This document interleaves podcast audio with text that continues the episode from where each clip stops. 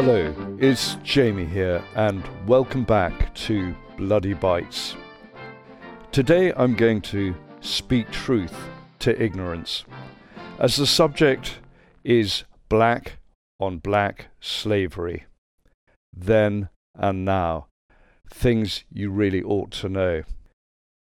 Stick a pin in the timeline of history and you will find that people of every culture, civilization, creed, colour have been attacked, persecuted, invaded, and enslaved. Don't believe me? Listen to our podcast about white slavery in podcast number 20, and you will see that through the sweep of history, the ancient Greeks, the ancient Romans, the Ottomans, the Moroccan sultans, the Vikings, everyone was engaged in this trade.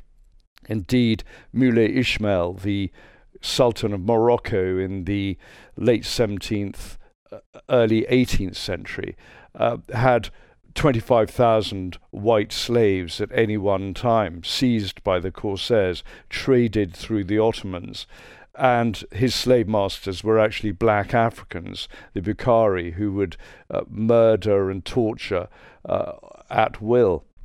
And it goes on to this day. We've seen the white slavery of that period. Look at the Israelites as well. Look at their line of history. Look at what has happened to them. Even putting the exodus from Egypt aside, you can see how the Assyrians invaded Samaria in 722 BC. Uh, remember the Byron poem, the Assyrian came down like the wolf on the fold, and his cohorts were gleaming in purple and gold. Well, that was then. And the Sumerians, that branch of the Israelites, were carried off into slavery in Assyria.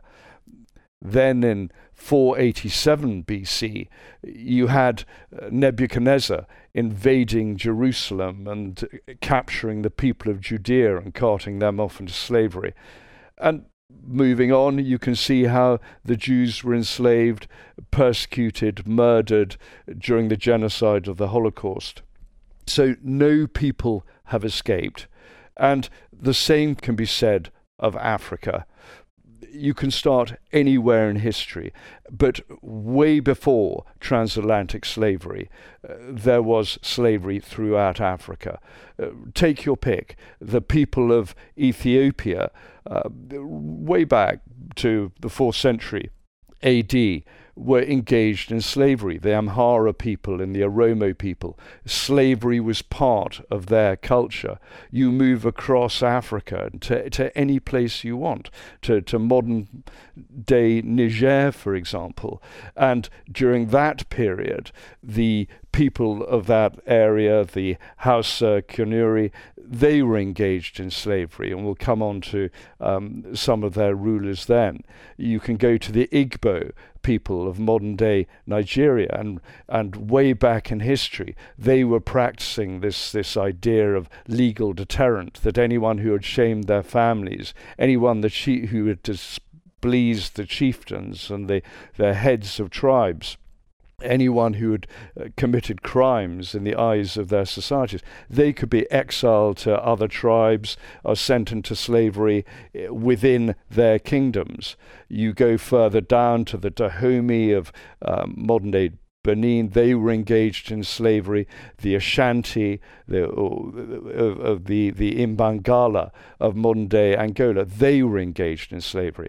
And what the transatlantic slave trade do, did was simply tap into uh, those cultures, those tribes that were already engaged in slavery. Indeed, the Zulu uh, made a habit of enslaving those they captured the Swazi, the Matabele, the Xhosa, you name it, they were engaged. Anywhere that African empires spread, they, they engaged in slavery.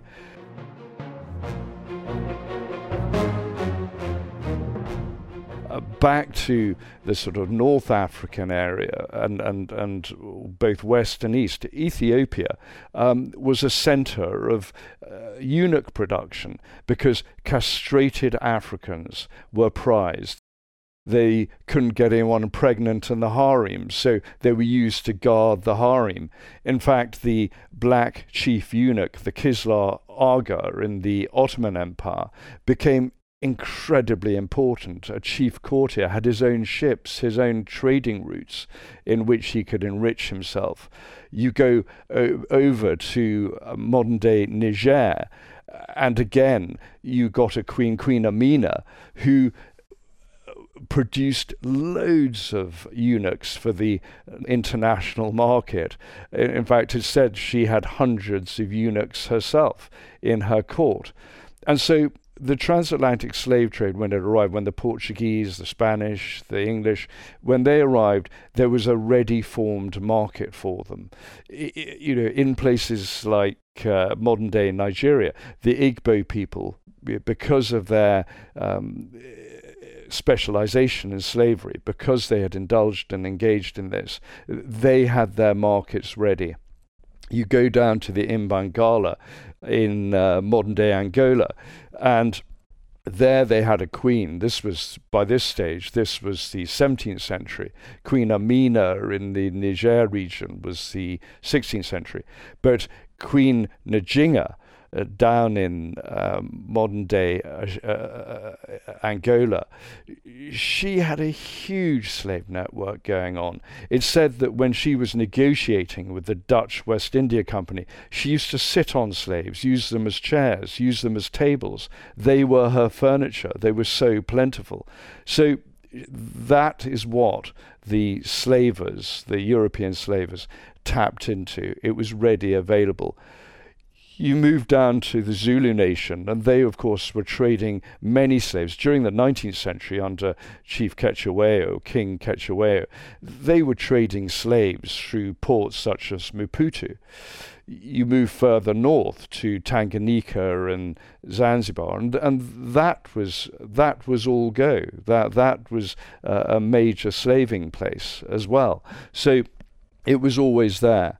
And you come forward to the modern day and you can see that slavery is still extant, still thriving in most of Africa. Don't believe me? Look at the figures of the United Nations and the International Labour Organization. They claim that between 7 and 10 million people are enslaved in Africa.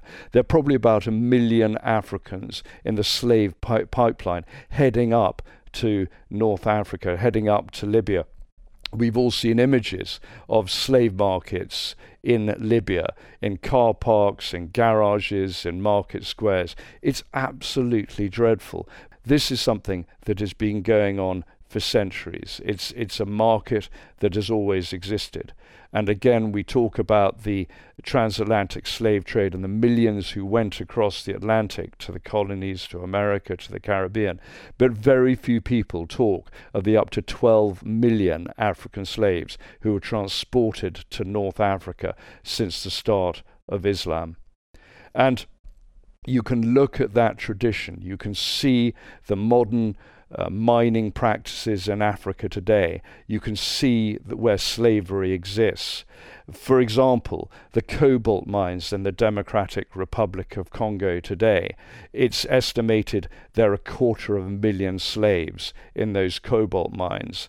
Uh, there are up to 50,000 children as young as six working in those mines. Or you can talk about the blood diamond mines of Liberia and Sierra Leone, or the up to one and a half million slave laborers, many of them children, working in the cocoa plantations of Ghana or the Ivory Coast. This is an epidemic. And it is symptomatic of the lack of concern, the lack of attention that is paid to these problems going on in the modern world.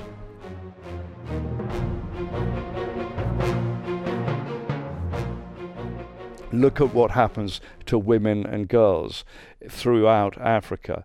In places such as Niger, in Mauritania, you get systems like wahaya, the, the fifth wife syndrome uh, practice, where because prostitution is banned, women are enslaved and just added as a fifth wife in Muslim uh, families in those areas.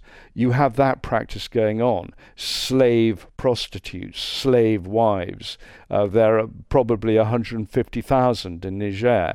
There are 100,000 in Mauritania. And never forget that Mauritania only abolished slavery in 1981. And yet, even to this day, I think there's only been one slave master prosecuted. So this goes on all the time. And then I've mentioned the, the debt bondage in places like Ghana. You can sell your virgin daughters to other families, give them in lieu of debt. Then you get trokosi, the practice of selling daughters, selling young girls to shrines, to voodoo priests, who then rape them because they claim that this is what the gods, their voodoo gods, want them to do. Don't pretend this is a, a part time activity. Don't pretend this is a minority sport. It's not. This is going on all across Africa. And that's the girls. For the boys, they have an equally terrible time. You know, people know about the child soldiers of the Lord's Resistance Army in Uganda from the 1980s to the early 2000s, or the Revolutionary United Front in Liberia. Again, tens of thousands of boys enslaved into military service and told that they'd be immune to bullets because of uh, magic charms and things such as that. Uh, then you find that not only are they being used as soldiers, round Lake Volta in Ghana, uh, thousands of boys are being used to as slaves to work on farms, to dive and untangle nets. And Lake Volta is one of the largest artificial reservoir lakes in the world, 3,000 square miles. So it's a vast territory, and it's a vast territory for enslaving children. Then, of course, they've discovered uh, in Tanzania and remote regions, they found mines again with boys as young as eight working down those mines, uh, held captive by armed guards. And again, that market exists. In Uganda, it's even worse, if you can imagine it, because it's said that over 3,000 boys a year are murdered in order that their genitals and hands are cut off to be used as lucky charms. And there have been prosecutions, so there is uh, evidence of this. But again, this goes on all the time. And you can probably remember the African leaders. Um, putting out candles in the shape of Africa, lighting candles at the millennium, uh, saying this is the century of Africa.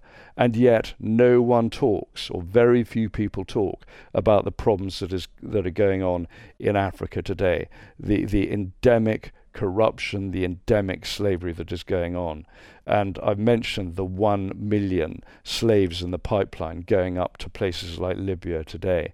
And, and again, it is a real problem. And that slave market, those slave markets still exist. And you look at the kafala system of indentured labor in uh, the Middle East, around the Gulf, and in Saudi Arabia, and that so often is tantamount to slavery. Again, very few people say or do anything about it.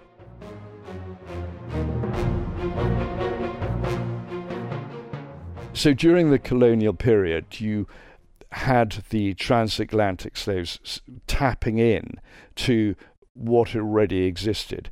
If you look at the Arochukwu people, the, which was a branch of the Igbo in modern day Nigeria, during the 19th century and and the 18th century, they had um, an oracle. They they lent it this spiritual dimension, and they they used to send um, Africans and those who had been captured or people who were charged with crimes to see this oracle, and the oracle would tell them to go further into the caves to be devoured by the spirits, and they'd go further into the caves, walk through a fissure, and end up in a slaving boat on the other side.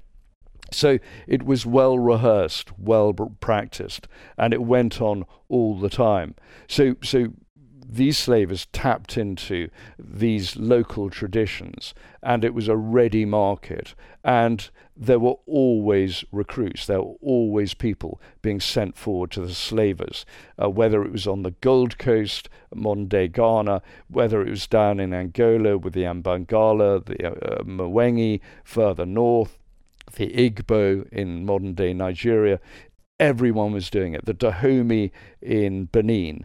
You know, this was well practiced and well rehearsed and went on everywhere when I say that it was a, a, local custom, you go to Nigeria and you find that uh, back in the 19th century, there were incredibly successful black African slavers, uh, such as Nwaubani Agogo Oriakụ, uh, Agogo for short.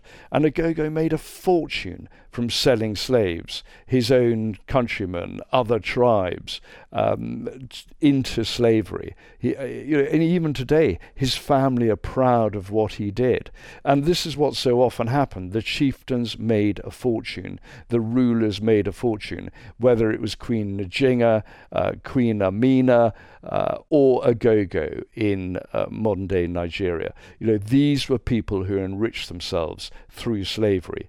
You move round to the Zulus, obviously Cetshwayo was engaged in slavery all, all the way through the, the mid 19th century. And then you go up to countries like Tanganyika, modern day Tanzania, and Zanzibar, the archipelago of Zanzibar. And Zanzibar, as we know, was a major slave trading centre. It was absolutely extraordinary how important that became. It's said that in the mid 19th century, of a population of 300,000, two thirds of them, 200,000 people, uh, were actual slaves, and they were exporting 70,000 slaves a year mostly uh, to the Arab states. And that slave trade, even though the Brits were had banned slavery in 1807 uh, in the British Empire and in all the colonies from 1834, even by the late 19th century in Zanzibar, because the slave trade was run by Gujaratis, by Indians, um, it continued. And it was a British protectorate. The Sultan of Zanzibar, Sultan Said, agreed to end slavery in 1873. There were British consul generals, uh, such as C.P. Rigby, who went out and, and made sure that slaves were freed in large numbers. But even in the 1890s, there were massive uh, slave exports going on. And the last slaves were sold from Zanzibar in 1907. So this is uh, how endemic the problem of slavery was. No wonder uh, David Livingstone went out, uh, was heading uh, for East Africa in order to try and stop uh, slaving, trying to persuade the Arabs to stop their slavery, because it had already been stopped, prevented by the Royal Navy on the West African coast. And it's worth remembering that the Royal Navy bombarded Algiers to stop white slavery in 1816, years after they had started their patrols to stop uh, West African slaves, um, black African slaves being transported uh, to the Americas and to the Caribbean. So, all the way through history, we have seen that slavery has been there, slavery has existed, and that slavery exists today in huge quantities. And that figure of 10 million could be an underestimate. it, it is the most appalling scene if you look at it um, with an eye, with an overview. It, it's extraordinary that no one does anything.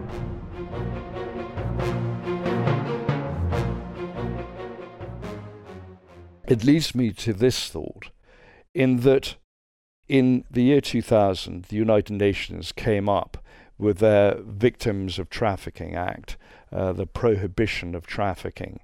And in the whole of Africa, not a single African state has complied with the basic conditions of that legislation, uh, th- those laws against human trafficking, against slavery. Not a single state in Africa and yet, we come to today and we see that maybe because of cultural norms, identity politics, you name it, everyone wants to talk about the transatlantic slave trade, that Britain, for example, uh, legislated against in 1807, that countries like Holland and Belgium ended in the 1860s.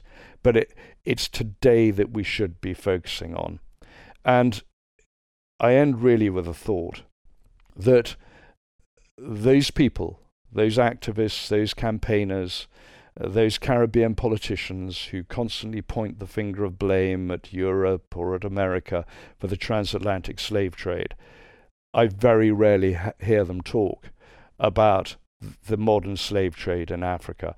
I very rarely hear them put out their hand and ask for reparations and compensation from those African states whose ancestors, whose antecedents, sold their ancestors into slavery. And that to me smacks of hypocrisy, double standards, and maybe a, a hint of racism. It's just a thought. And like freedom of speech and freedom of expression, freedom of thought is a luxury and privilege of living in free, liberal democracies. And that is a privilege and a luxury, as I said. And perhaps, just perhaps, we should be grateful for that. Even the ancestors, the descendants of slaves, can be grateful for that. I mentioned the Assyrians at the start, how they came down like a wolf on the fold. It's worth remembering that at Kings 2, uh, the angel of the Lord ends up destroying an Assyrian army of over a hundred thousand in revenge. Maybe we'll have that revenge on the slavers of today. And rather than concentrate on pulling down the statues of Cecil Rhodes at Oxford University or renaming the Wills and Fry building at Bristol University, we can con- concentrate on the here and now, the real problems of slavery today, because it's there in Africa and it's always been there. So let's deal with it now. We have an opportunity. That's all from Bloody Bites. Thank you for listening and catch up next time. So it goes. His name is James Jackson. My name is Tom Assheton. You've been listening to Bloody Bites from Bloody Violent History. Please pass this podcast on to a friend. You can contact me at talk at bloodyviolenthistory.com. Thank you and good luck.